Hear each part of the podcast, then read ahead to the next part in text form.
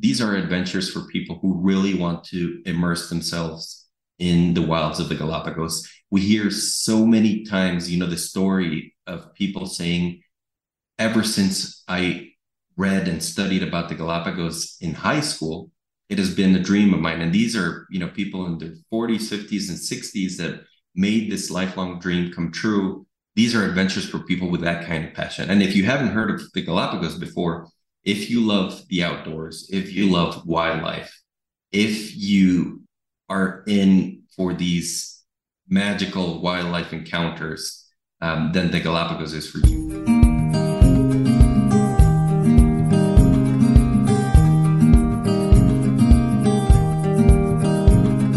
Welcome to the Boomer Woman's Podcast. I'm your host, Agnes Knowles.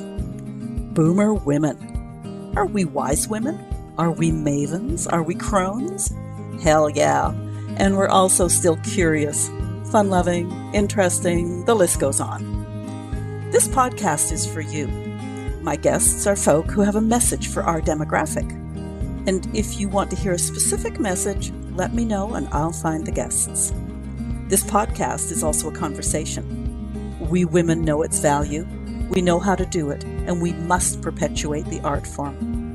I try and let my guests have the greater say, and usually we fit in a good laugh or two. Listen in now to today's guest.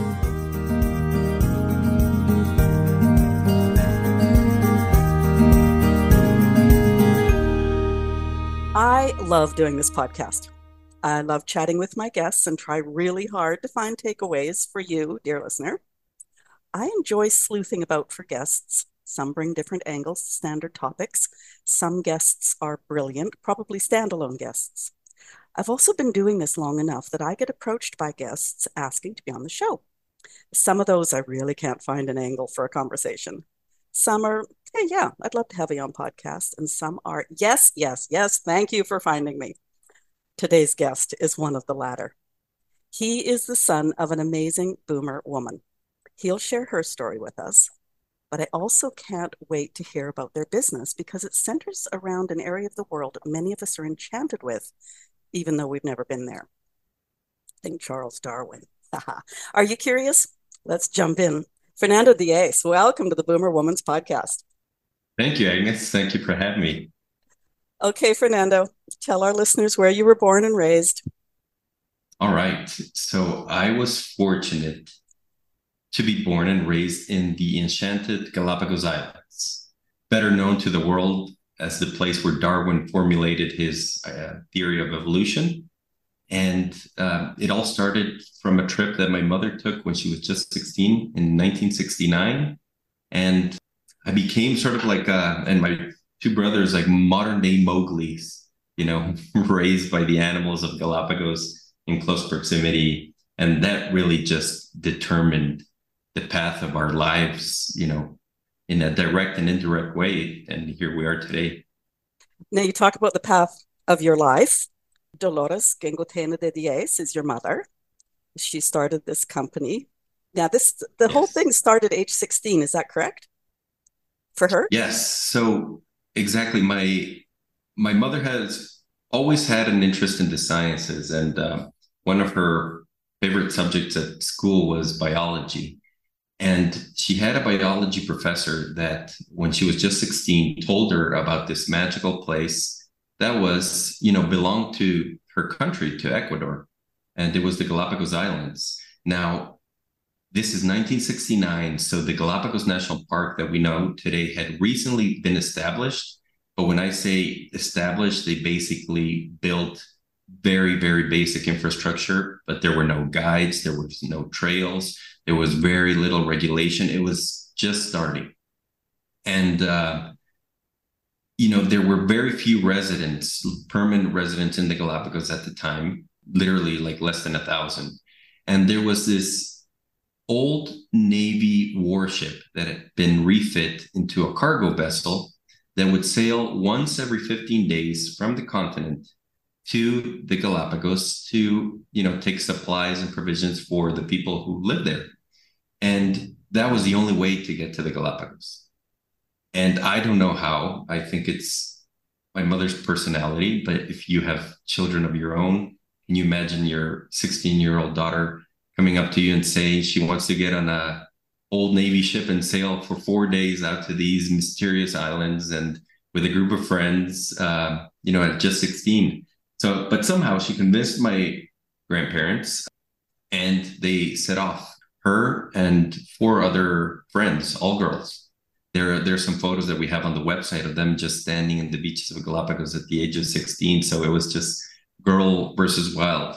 And she says, you know, she recalls vividly, you know, the journey from the mainland to the Galapagos was really like a nightmare, right? It was this very uncomfortable Navy ship. The the crew quarters where they slept were extremely hot.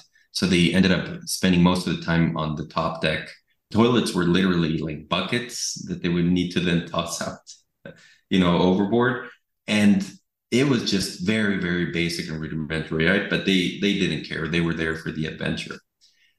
So once they got there, about three and a half days later, it's not like today, right? Where you have an itinerary and everything is set and your guide tells where to go. The Navy needed to do their own thing, right? And they needed to take the provisions to all these places. And they basically would drop them off at an island at around 9 a.m. with a bag of oranges, maybe some sandwiches and some water. And, you know, they said, we will pick you up right here at 5 p.m. So if you can imagine being left, you know, on the island all day, these girls, um, and that was it, you know, and they just started wandering in the island. So there were no trails. They just walked wherever they could. And my mother says that her first impression of just, you know, disembarking on the first island and then a herd of iguanas just running up to her, furious. Um, and she would you know, even scared. Like, what are these? You know, normally she's used to like iguanas in the mainland running away from you and hiding, you know, in the bushes. These guys are coming up to you. They're more curious about you than you are about them. And then she realized that over the years, the the whalers, the pirates had fed them the oranges. So they were actually, you know, after the oranges that they had brought. And so they started feeding the oranges to the iguanas. Today, now this is strictly prohibited. But uh, let's go back. It's 1969. And then, you know, they wandered off in the islands. Every animal approached them. They would be walking in some points where the, the just the, the pathway was so narrow and there was a bird nesting there that wouldn't even move when they had to step over it. It just looked at them. And the sea lions approached them. And it was everything that happened in those. I believe they spent about four or five days you know out in the wild in these islands you know every day being dropped off and picked up and then they they spent some time in the inhabited islands but it changed her it changed her forever. And so she put it in her mind that she would have to somehow make galapagos a part of her life permanent part of her life. And um, it wasn't until about almost a decade later that she met my father and he was uh, just a natural entrepreneur. He was doing cement business and car dealership in Ecuador. But when he took when she took him to the Galapagos for the first time, he also fell in love with the place. And that is how Quasar started in um, 1986. You know, they, they got married and the Quasar basically pioneered high-end yacht cruising in the island. So that was the beginning. Okay, I'm going to back the bus up a little bit. I mean, you talked about, you know, parents allowing a 16 year old girl to wander off. That'd be my dream. Am I correct that your mother is the youngest daughter of Dolores Gangotena y Gijon, uh, who was a conservationist and former first lady to probably your grandfather when he was president of Ecuador? That is correct. Yes. I don't know how you found that part. Everybody has a story. I just love it. Yes, um, and and today, you know, the house where they were born um, in the old town of Quito has been restored and turned into a luxury hotel. It's called Casa Gangotena. Um, so that was wonderful. You know, those old homes um, in the normally in the old parts of the city, they're so costly, like to maintain. They had, you know, twenty and more rooms. You know, what what do you do that with the way modern life is today? So it was either like a, a, museum or a hotel. And today, the wonderful thing about being a hotel is that you can actually relive some of the history there. So yeah, that is the history of my mother in Ecuador. Yeah. That's pretty exciting. Okay, so this dream that your parents foresaw to the amazing company that your mom oversees today is another story. Can you tell us a little bit about that development, please? Yeah. So, you know, they arrived to the islands. There was one company offering tours, a company that till, still exists today. Uh, but it was very uncomfortable when they toured the islands. It was like a very old boat. The um, facilities weren't private, so you, they were shared. There was no air conditioning, and um, they thought, you know, there has to be a more comfortable way to see these majestic islands. And that's literally how it started. So Quasar Expeditions pioneered high-end yacht cruising in the Galapagos Islands in 1986. And they realized very quickly that through tourism, it was really the only way to preserve these islands, right? So, well, the best way to preserve them is probably to leave them alone and not allow, you know, anybody to visit them and just, and, but, you know, that wasn't going to happen. There were already people living there. So, how else can you educate the world about such a beautiful place, make them love it and make them protect it, right? Because people don't protect what they don't know. And so it was all about bringing people to see Galapagos, having them relive those adventures that they had lived and really falling in love with the places they had and telling other people about it and you know maybe even donating to the different organizations that were there and that is how really the galapagos has been preserved to the way it is today. You know, very not much different than what she experienced in 1969. The animals still do not fear you. Of course, there is more tourism in the visitor site, so maybe they're a little bit more spread out and things like that. But the animals in Galapagos is just it's crazy. It's crazy the way they are. And many people say, you know, when they visit Galapagos, that the animals there are different from anywhere else in the world. But if you think about it, they are as animals once were everywhere in the world before we started hunting them, killing them, invading their habitat. In Galapagos, this never happened. You know, humans never had this sort of naive, sort of, or sort of, uh, I don't know, bad interaction with the wildlife there. They so the animals never learned to fear them, and this is how wildlife once was everywhere in the world. So just seeing that is and experiencing it yourself, having these wildlife encounters that are life changing, that is what the Galapagos is about. One of the questions that I have on my list here it was just whether or not people could go to the Galapagos without a tour company. And that's not to bypass your company, but I was actually thinking that tour companies make sure that the land and its occupants are treated with the respect and care that they need and deserve. I mean, you hear about people taking chunks of Stonehenge and chipping bits off the Great Pyramids. You know, you don't want that stuff happening with people just running loose on the Galapagos. Exactly. Exactly. And but to answer your question, you you can still do that. You know, you can still go if you stay at one of the port towns. Um, but the port towns are outside of the Galapagos National Park. So 97% of the Galapagos archipelago is part of the Galapagos National Park, and 3% is you know these inhabited areas, the port towns. So you can go and you stay at a hotel there, but if you want to tour anything inside the Galapagos National Park, it always has to be with the tour company and the national park certified guide. One great thing about Galapagos is that you know the guides are actually employees of the Galapagos National Park, not of the tour company. So even though we've had guides working for us for over 20 years, these guys technically you know, are still employees of the park. So they owe the, the respect and everything. The park comes first. And that's really what keeps these islands magical. You know, they they follow those rules and of course they choose the companies that they work for. But in the end, they're all the guides are aligned under the same entity, the same principles, the same rules, uh, and they they're all local, so they have a very deep passion for you know their home and showing people from all over the world their home. I find it a little amusing, shall I say, that somewhere like the Galapagos should be the example for like every nature depart whatever the federal departments are in every country of the world have all those people work for the parks for the land uh, for the country and not just all these random companies that run around countries like canada the us etc exactly. And no but to, to just to your point agnes so that you know ecuador is a third world country and not many things there work the way they should, right? But we as Ecuadorians are extremely proud of the Galapagos National Park and how it works and how it has always worked extremely well. Uh, today, I live in Chile, in Santiago, and I know for a fact that you know the Chilean government sends rangers from their different national parks to get trained in the Galapagos um, to to really learn from that model and apply it everywhere else. So you're absolutely right. What you said is it is being done. It just needs to be done everywhere.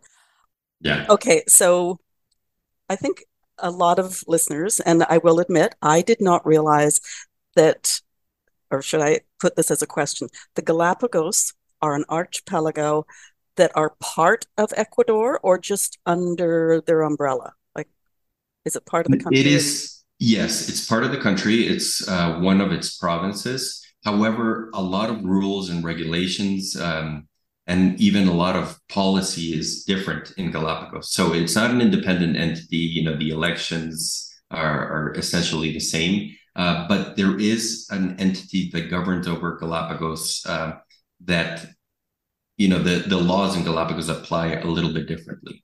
But they are part of Ecuador, and you cannot fly directly to the Galapagos from anywhere in the world, you have to first fly into mainland Ecuador to either the city of Quito, the capital, or Guayaquil.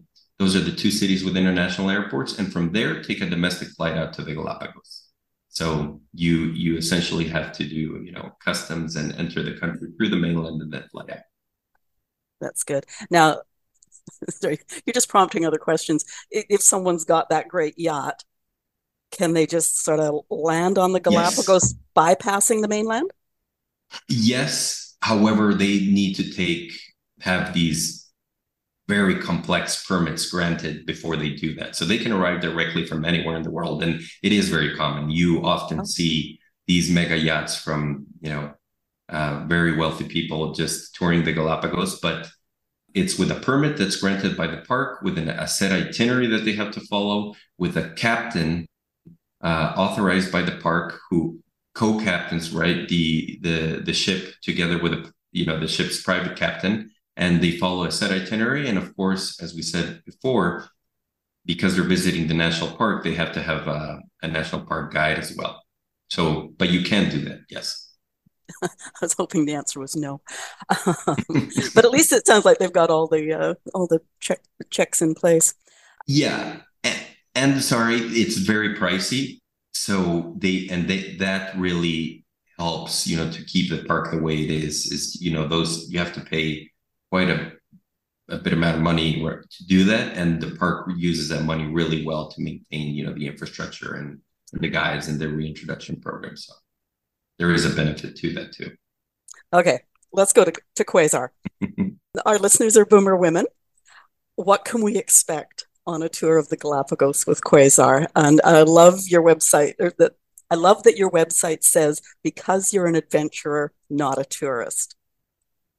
Exactly. So the first thing you can expect with Quasar is that 70% of all our employees are women. And this is something, you know, that it was never directly meant to be like this, but just the way my mother is and how involved she was throughout the history of the company and the different departments, it, she just attracted adventurous women, you know, and from all over the country uh, to work for the company. So we, and I'm talking also about my two brothers. My mom has three children, three boys only. We work in the company, but uh, you know, men are a minority in this company. So that's the first thing you can expect. The second thing is we really take pride in offering trips for people who, as you read there on the website, consider themselves adventurers and not tourists. Right. So it's not for people who want to check the Galapagos off their their bucket list. It's not for people who want to go and take some pictures and then say, you know, what's next.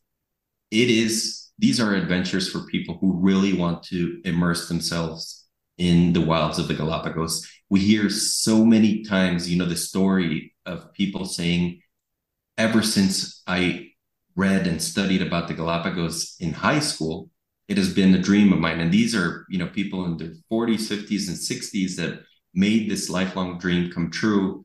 And so it's these are adventures for people with that kind of passion. And if you haven't heard of the Galapagos before, if you love the outdoors, if you love wildlife, if you are in for these magical wildlife encounters, um, then the Galapagos is for you. You know, I in the 37 years that Quasar has been operating, I don't think there's been a single guest that just hasn't been blown away by what they see and experience in the Galapagos. You know, the, the islands are truly magical. As I say, they always put on a show. All right, the islands are always putting on a show, but depending on who you travel with and the guides that you have, it's the difference between getting that seat way up, you know, in the nosebleed section or, you know, those front row seats. That's the main difference. It's the expertise and the guides, I would say. I'm going to add here too that when I scrolled down your Galapagos page, I saw a calendar of sorts with the highlights and the climate for each month of the year. So people can decide what they most want to experience and book accordingly. Yeah, exactly. The great thing about the Galapagos, though, as opposed to many other um, wildlife destinations around the world, is that because they're located right on the equator, there is no better or worse time to go. The weather and is very constant. It's um, you can expect. We do Celsius. You guys do Fahrenheit. So no, no, no I'm between, in Canada. We do Celsius. Oh, you uh, there you go. So you know between twenty and about thirty all year. So it's very comfortable, extremely comfortable. Um, sun all year. Um, the water is great. Sometimes it's a little bit chilly because the Humboldt current that's coming all the way from Antarctica bathes the archipelago. But we provide wetsuits for guests. But the great thing about that current is it comes packed with nutrients, and that gives way to you know these huge pods of dolphins, you know the whales, the whale sharks, snorkeling for me is one of the most fantastic activities in the Galapagos. But sorry, I, I, digress. Going back to your question, you can visit Galapagos any time of the year. But there is, I do want to call out maybe to the listeners, there's a time of year that we call the secret season in Galapagos for one particular reason. 60% of international travelers who go to the Galapagos are from North America. And right after the big summer holidays and before Christmas, that is not a popular time of the year to travel in the United States or Canada, right? It's it's not one. So it's all based on demand.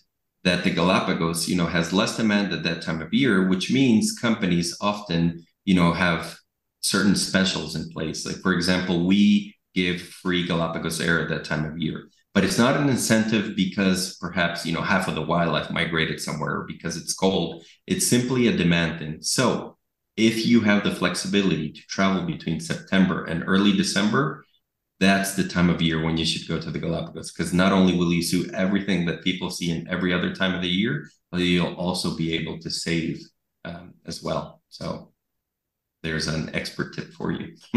okay, and it's December when this is going to air, so uh, there's lots of time to uh, make a well you, you said it shouldn't be bucket list but i think it would be a great bucket list experience just to start saving our pennies for next september. That's great.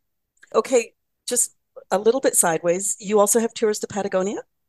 Yes. So about um, 11 years ago i met this wonderful chilean woman in ecuador at a wedding and uh, i followed her. I followed her down to chile and when I started to live here, I went down to see Patagonia. And of course, you know, travel has always been my blood. I, I was working at Quasar in the Galapagos side of the business, you know, when when when I moved down to Chile and I saw what was available in Patagonia. And even though Chile is as a country a lot more advanced and developed than Ecuador is, when it came to tourism, I was proud to say that Ecuador was much farther ahead. So I had many ideas and I had seen many things in Ecuador that needed, you know, or could be implemented in Chile. And that's how I started Quasar's Patagonia branch. And so, as with the Galapagos, this is again for adventurers, not for tourists.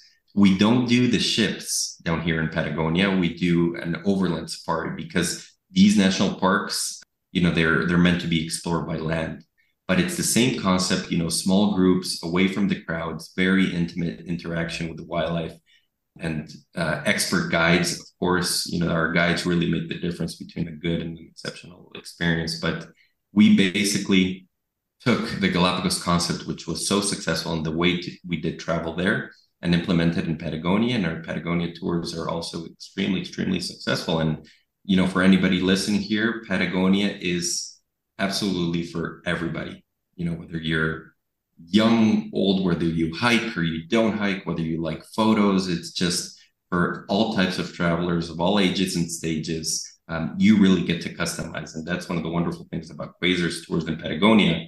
Is you know we listen to you, kind of like going to a doctor's appointment before we give you, you know, the diagnosis and the prescription. We'll take all the time that's necessary to understand how you want to experience, what kind of traveler you are, what your budget is, and we'll put together a trip that fits your needs perfectly so that you can see Patagonia in a way that, you know, the way you want to see it. So, yeah, those are the other tours that we offer down here in this part of the world.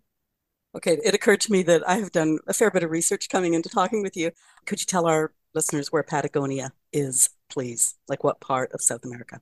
Yep. So Patagonia itself is huge. It's almost the bottom third, the, the southern part of South America. It's huge. However, we focus on southern Patagonia, and southern Patagonia is divided from northern northern Patagonia by the southern ice field. And this is the third largest concentration of ice and fresh water in the world after Antarctica and Greenland.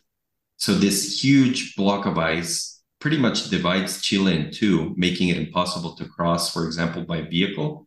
You need to navigate the fjords or go in through Argentina. But, anyways, the below the, the southern ice field, you have southern Patagonia shared by the countries of Chile and Argentina. And that's the bottom tip. That's where we do our trips. And just like, you know, in the extremes of the earth, places maybe like Alaska or Iceland, the the drama that you see here, the the dramatic landscapes, the you know you see these granite towers coming out of these electric blue lakes. The skies are lit red. You know, there's something about the colors here, the lenticular clouds. It's just it's it's crazy for photographers and for people who like beautiful scenery. Patagonia is really out of this world. Okay, I think I saw on the website that you're the marketing manager. you, you are really good at your job. I'll, I'll write your mother and say that you need a raise.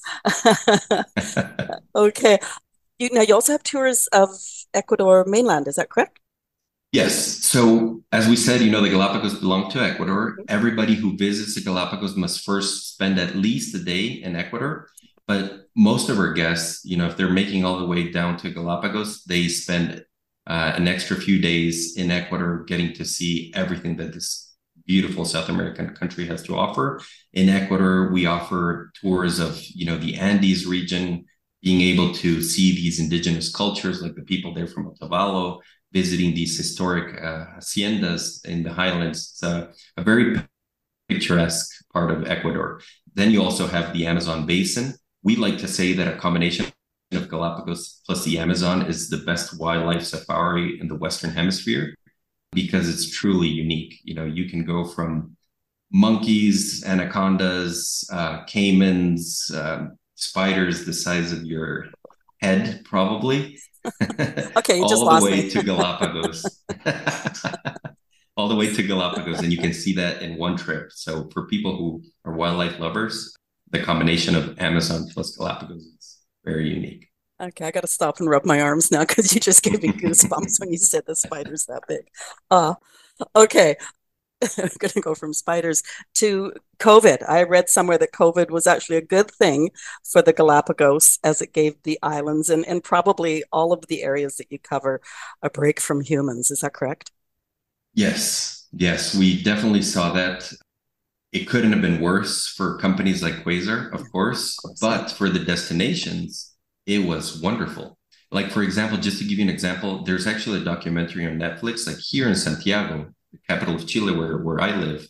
during COVID, during lockdown, when there were people weren't people in the streets, pumas started roaming the streets, and people would, you know, their their cameras, their backyard cameras would capture pumas, you know, walking. They had come down from the mountain, so this sort of like reintegration of wildlife in spaces that were originally theirs, right, happened, and you would see condors, you know, just perched on people's balconies uh, here in Santiago, and so in Galapagos, sort of the same thing happened where a lot of the visitor sites, just you saw a lot of the wildlife kind of go back to it. And that, as I said, they were never afraid of it, but of course the birds would not nest in the trails after COVID. Like the the, the trails were packed with nests. They even had to divert certain trails to make sure not to disturb the wildlife in Galapagos. So that that was a very good thing. The only bad thing about COVID in the Galapagos was that because there were no ships, you know, navigating around the archipelago, an illegal Chinese fishing fleet entered the Galapagos Marine Reserve, and they it was bad, like to to the point that um, you know we work in closely with the Galapagos Whale Shark Project, and these guys they tag whale sharks to monitor their migration patterns and just monitor whale sharks in general. And they recorded at this time, you know, a whale shark that had doubled its speed its normal speed, like in the water swimming. And what that meant was that it was fished and it was brought on a ship. And then obviously the, the transmitter lost signal. They basically took it out and destroyed it. And so there's that was clear evidence that they were legally fishing in Galapagos water, mainly for sharks, you know, hammerhead sharks, Galapagos sharks for the, for the shark fin soup, and of course, whale sharks. So that was uh, unfortunately something that was sad uh, for the Galapagos. But as soon as you know tourism picked back up again, the boats would actually push out these illegal fishing vessels outside of the Galapagos marine. That's a part of life, I suppose, that people just don't think about in terms of poachers, pirates, whatever you want to call them, that are a very real thing. And yes. I guess when something is as rich in, sounds like everything, as the Galapagos, then yeah, given the opportunity, boom, they move right in. Yeah, for for fishing, it's it's literally a paradise. I when I was young, you used to be um, you used to be allowed to fish off of like commercial vessels like ours. So I would go out fishing for lunch with the crew six in the morning, and I would come back with you know tunas, wahoo, cod, like you can't imagine in one hour. And and that was you know we had fish for the whole week. Um, so i know how rich the galapagos waters are. And and you know for fishing uh, there is a lot of sustainable fishing but again there is a lot of illegal fishing as well happening in the, in the galapagos islands. And that's um, a constant battle that is taking place there in the archipelago so perhaps I should delete that part out of the podcast so people don't know. I'm joking. okay, Quasar has three pillars of sustainability. Tell us about those, please. Yes. So sustainability is really um, key to everything that we do. Even though, you know, today it's like an official term and there's a lot of attention going to it. We've we've always done this, you know, from the very beginning the operation was sustainable. They always, my parents made sure that, you know, that we always collaborated closely with the Charles Darwin Foundation, that the engines were efficient, that, you know, waste was recycled and things like that. But today we've really defined this into and divided into three pillars. So uh, we're sustainable on the social pillar in the sense that we support the local communities. These beautiful places that we take you to see, whether in Galapagos or Patagonia. There are people who live there, right, and who depend on the islands for to to live and thrive.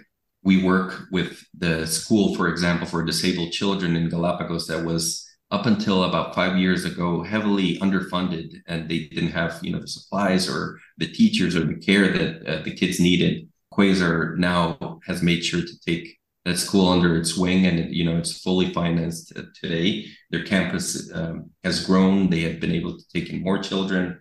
We also, you know, there's a big problem of domestic abuse um, in the Galapagos. That when you go there as a tourist or as a traveler, you never hear about that right? You're you're having a wonderful time in the Galapagos National Park, and but you know all the crew members that are on these boats, like all the people who work in the park, you know them and their families, they live in in the towns there in Galapagos, and, there's a big problem of domestic abuse. So Quasar also supports this organization that is there trying to help mainly women and children overcome this and you know have better uh, situations. So those are only a couple of examples, but we do this in all our destinations. We take care, you know, of the people, and and we do realize that at least in Galapagos, the children, they are the ones who will be sitting, you know, at the head of the national park 20 years from now. They are the ones who are going to be in charge of the laws and rules and regulations. So if we take care of them, they will take care of us and the Galapagos, you know, in the future.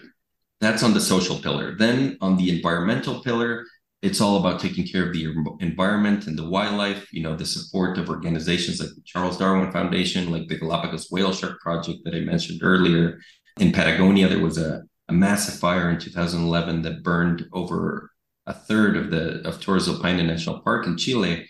And Quasar supports uh, Reforest Patagonia, which is the largest reforestation effort in the history of Chile there's a forest that we sponsor there. All our guests plant a tree in that forest, and we do our bit, you know, to be able to take care of the environment.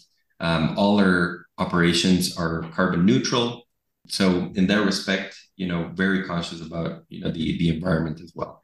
And then finally, the last one is the economic pillar, and this is about making sure that we buy local, that we support the local communities, as an entity, for example, operating in the Galapagos, it's a lot cheaper to buy everything from the continent and fly it in. Anything that you can think of, it's, it's cheaper.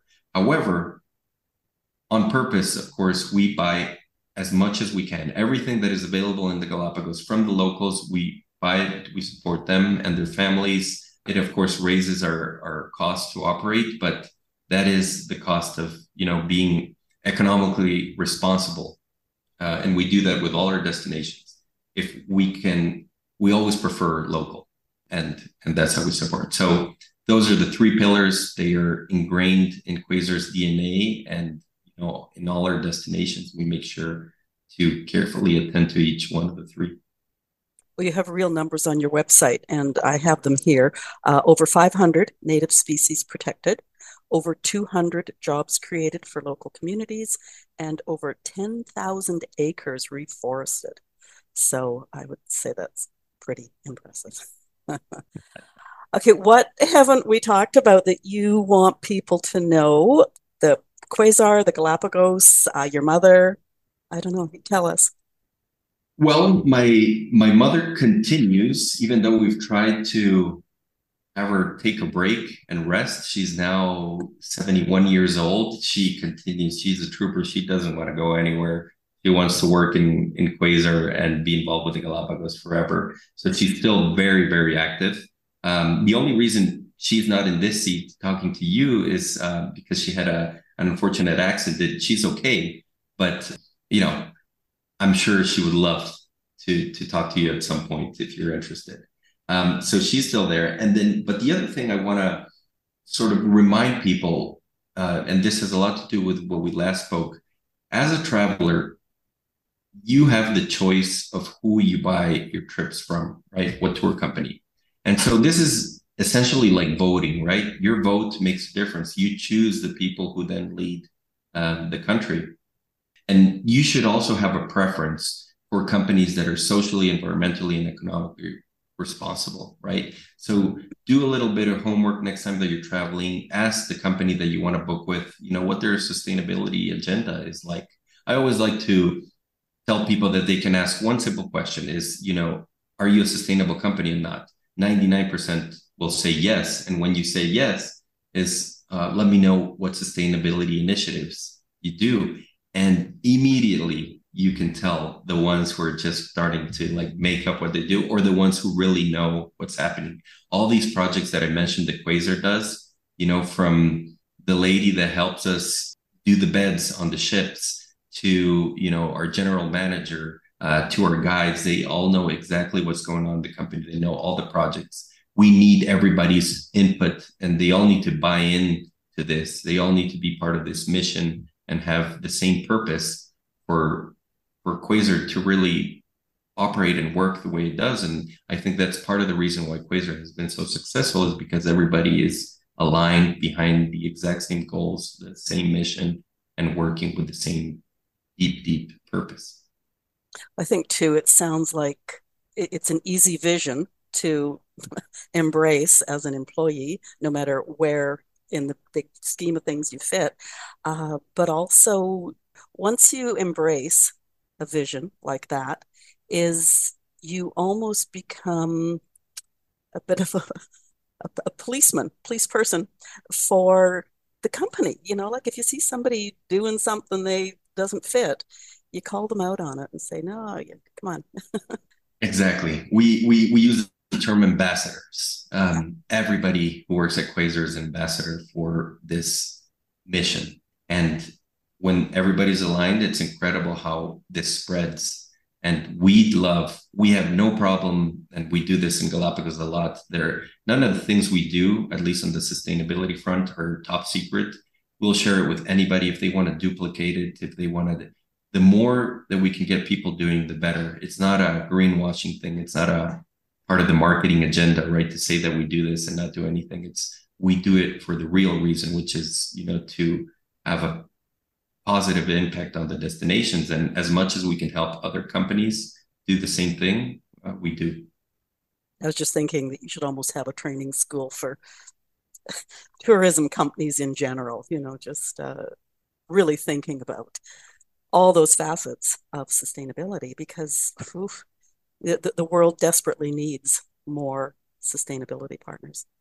Exactly. And, you know, one of the simple things is a lot of people say, you know, they think, okay, if I want to protect the environment, how do I go about creating, you know, a nonprofit that is, there are already all these nonprofits doing this. You don't have to, you know, start from scratch. You just have to do your homework, find the right one, and support that one in the best way possible. They'll tell you what they need, and often it's as simple as you know maybe even telling your guests um, to bring something along with them. Bring a laptop, maybe for the school. Bring um, you know clothing, and everything makes a difference. So it doesn't matter how small or big your your travel company is. You can you can make a difference, but you need to sort of align your people in this mission and you know find the right nonprofits are the right entities that are doing the right thing in the destinations and support them?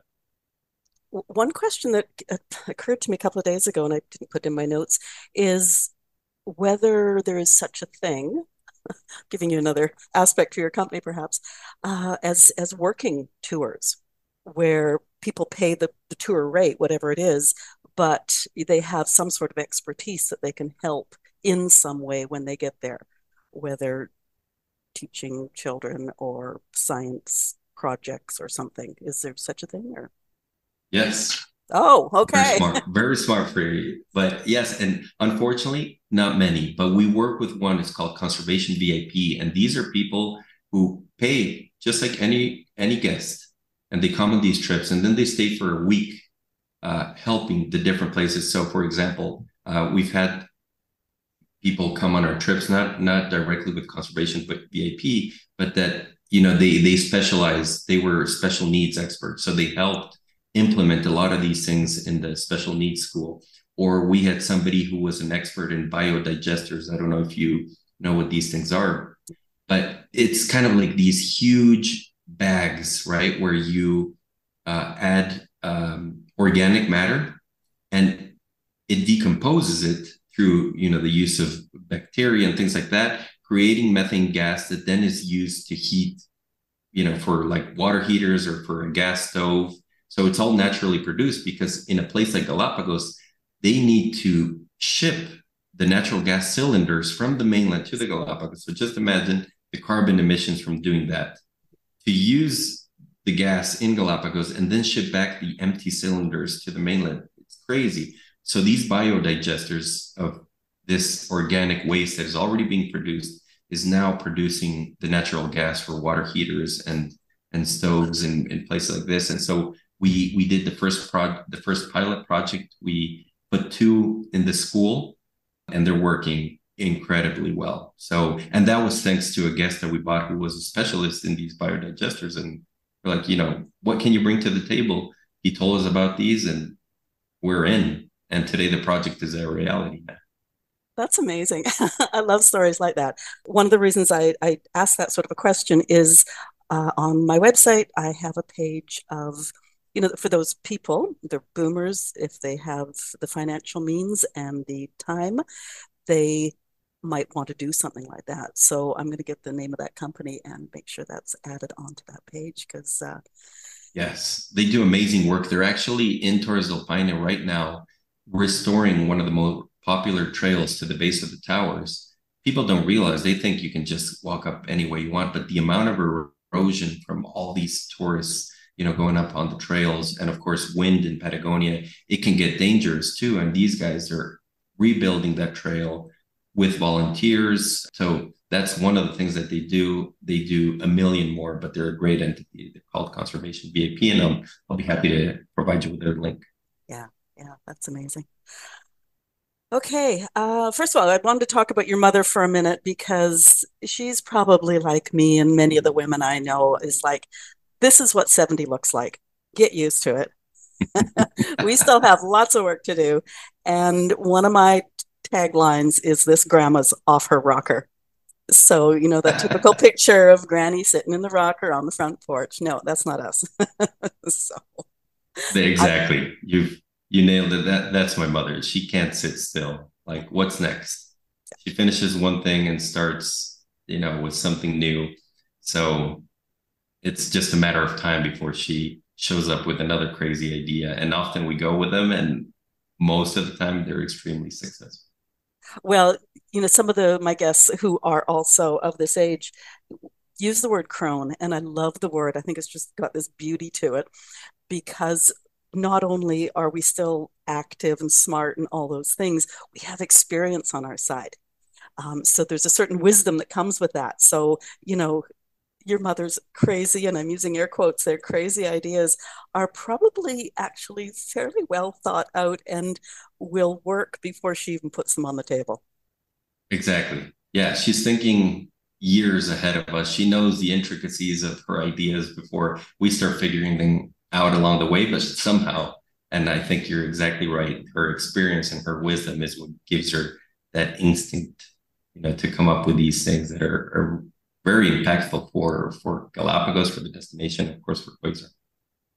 Well, she probably can't say much or do much about her three babies, but her three human babies, but this other baby of hers, she's been you know, taking care of it for a lot of years. So it's the one thing that she still guides and uh, and protects. So. Oh yes, yes, and you use the perfect term. It's her babies. It's it's brought up in the dinner table more than her own babies. so she she lives and breathes Quasar and Galapagos. It's incredible. Yeah, yeah, that's great. May I ask you a personal question? Of course. I, I have a personal question here, but before I move on, you talked about following that woman to Santiago. Is that the woman you married? It is. Oh, she's the mother of my three kids.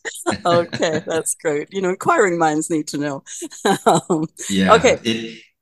Yeah. Sorry. No, no. Go ahead. It was crazy thing. You know, again, it's it's sort of these things that I, I said, you know, just packing your bags and moving to another country was just, but I think I get that from my mother too. Sometimes you you get the this instinct, and and I said, you know, I have to see how this turns out, otherwise I won't forgive myself for not trying. And and you know, here I am, and that resulted too in the Patagonia program, and so the the growth of Quasar. So it's all all part of this master plan, I think. There you go. It sounds perfectly logical to me. I'm on the west coast of Canada, and my son in law is from Madrid, and he lives cross town with my daughter. So there you go. perfect sense. Yeah. okay. The, the real question I wanted to ask you is you grew up with the Galapagos Islands basically being your backyard. Sounds pretty idyllic. You're married, three children. Where do you take your family when you go on holiday?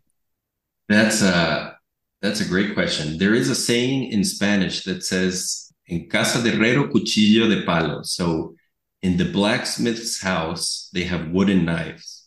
That's the direct translation. I, I don't know if there's a saying in, similar in English, but I take a lot more time planning other people's travels than I do my own because I do that day in and day out. Today, my travels are mainly kid friendly destinations. But yes, you know, there was an exaggeration. I definitely like to go to strange, adventurous places. Like I've been with my wife to, you know, the Arctic Circle, for example, in Alaska, Aurora chasing over there.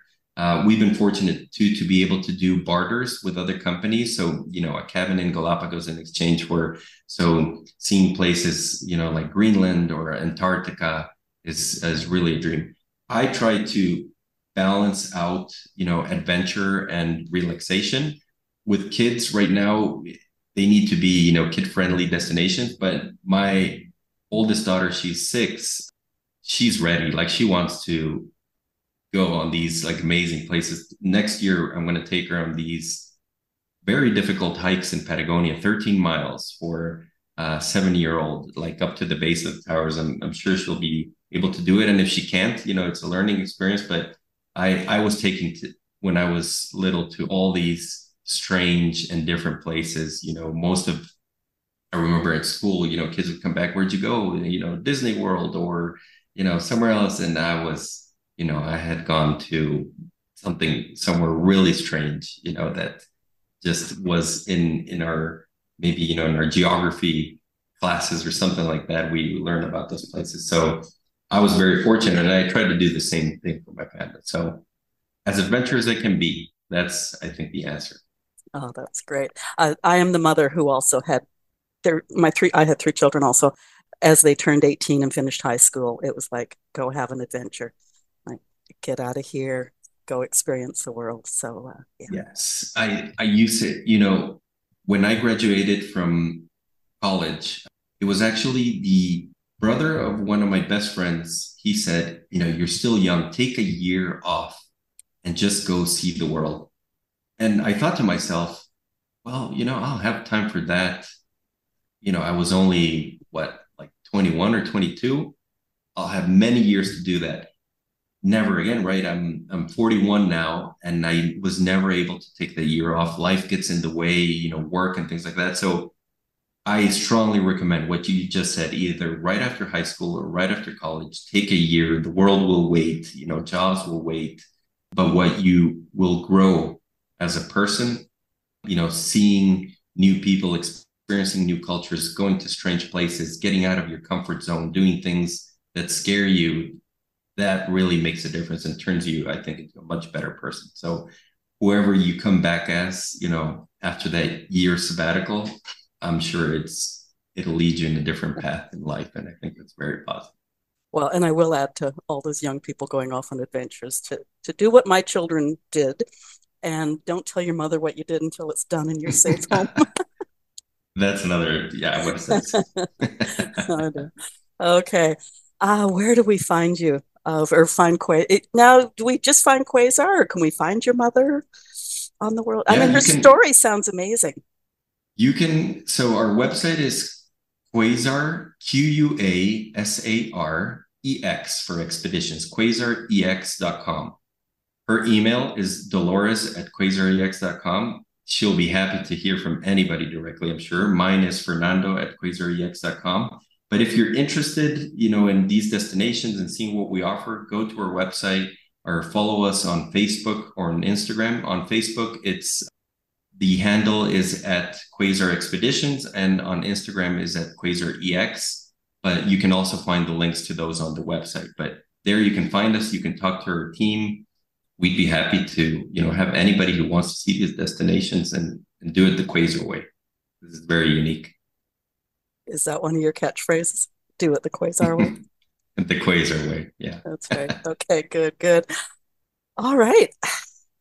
Is there anything else before I wrap? Uh, so, I've enjoyed this conversation so much. You're so inter- like you're interesting, you personally, but also you, the company. So uh, yeah, I really enjoyed this. I just to anybody, travel as much as you can. I think there there's a saying, you know, travel is the only thing you buy that makes you richer. And I think that's absolutely right. So go out there and travel the world. You just reminded me too that I was going to tell you that in English, the phrase is the cobbler's children go shoeless. There you go. Yeah. and then my last phrase is just this place will always be here to come back to. So, yeah, go have your adventure. Good. Okay. Website link is in the show notes. All the links will be on your page at our website. So that's great. Listeners, if you have thoughts on today's show, you must have thoughts on today's show. Talk to us leave comments where you're listening or if you're listening you know as i said that i just got the goosebumps again because i'm thinking you got to have thoughts about that spider as big as your head oh. anyways okay leave comments where you're listening or if you're listening at the boomer woman's podcast at boomwithabang.com scroll to the bottom of the page talk to us there or ask fernando or dolores the burning question i missed asking leave stars and reviews where you can they help us grow Share this episode. The Galapagos Islands are like real live myths for many people. It's December. An adventure to the Galapagos would be a fabulous addition to your list of New Year's resolutions. And you can do it the Quasar way. Get to add that now. The other thing is click the link to Quasar's website the main page actually has a slideshow of experiences that Fernando and his family, family, both business and, and personal, share with their clients. It's really beautiful, the, the slides. Uh, Fernando Diez, well, er, welcome, welcome to the Boomer Women's Podcast. Fernando Diez, thank you for being my guest today. I'm pretty sure I'm going to use it again. You've added something else to the bucket list of many listeners. Thank you, Agnes. It's been wonderful being here. Have a great rest of You too. Bye.